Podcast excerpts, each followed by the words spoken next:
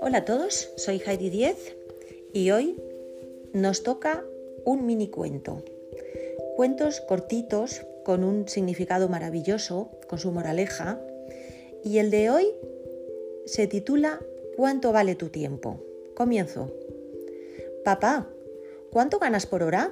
El padre dirigió un gesto muy severo al niño y le contestó No me molestes, niño, déjame que estoy cansado.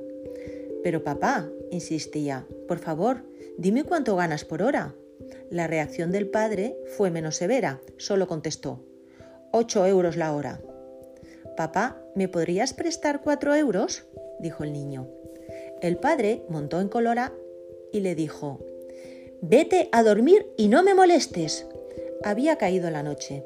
El padre había meditado lo sucedido y se sentía culpable, y queriendo descargar su conciencia dolida, se asomó al cuarto de su hijo en voz baja, preguntó al pequeño ¿Duermes, hijo? Dime, papá, contestó entre sueños. Aquí tienes el dinero que me pediste, respondió el padre.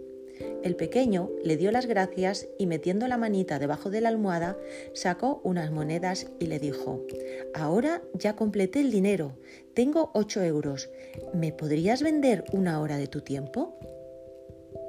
Moraleja. El hijo en este caso fue el maestro. Por mediación de él, ese padre se dio cuenta de que estaba gastando su tiempo.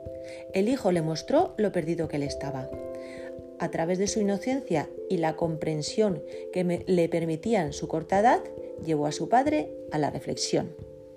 Espero que os haya gustado. Os deseo un muy feliz día a todos. Gracias.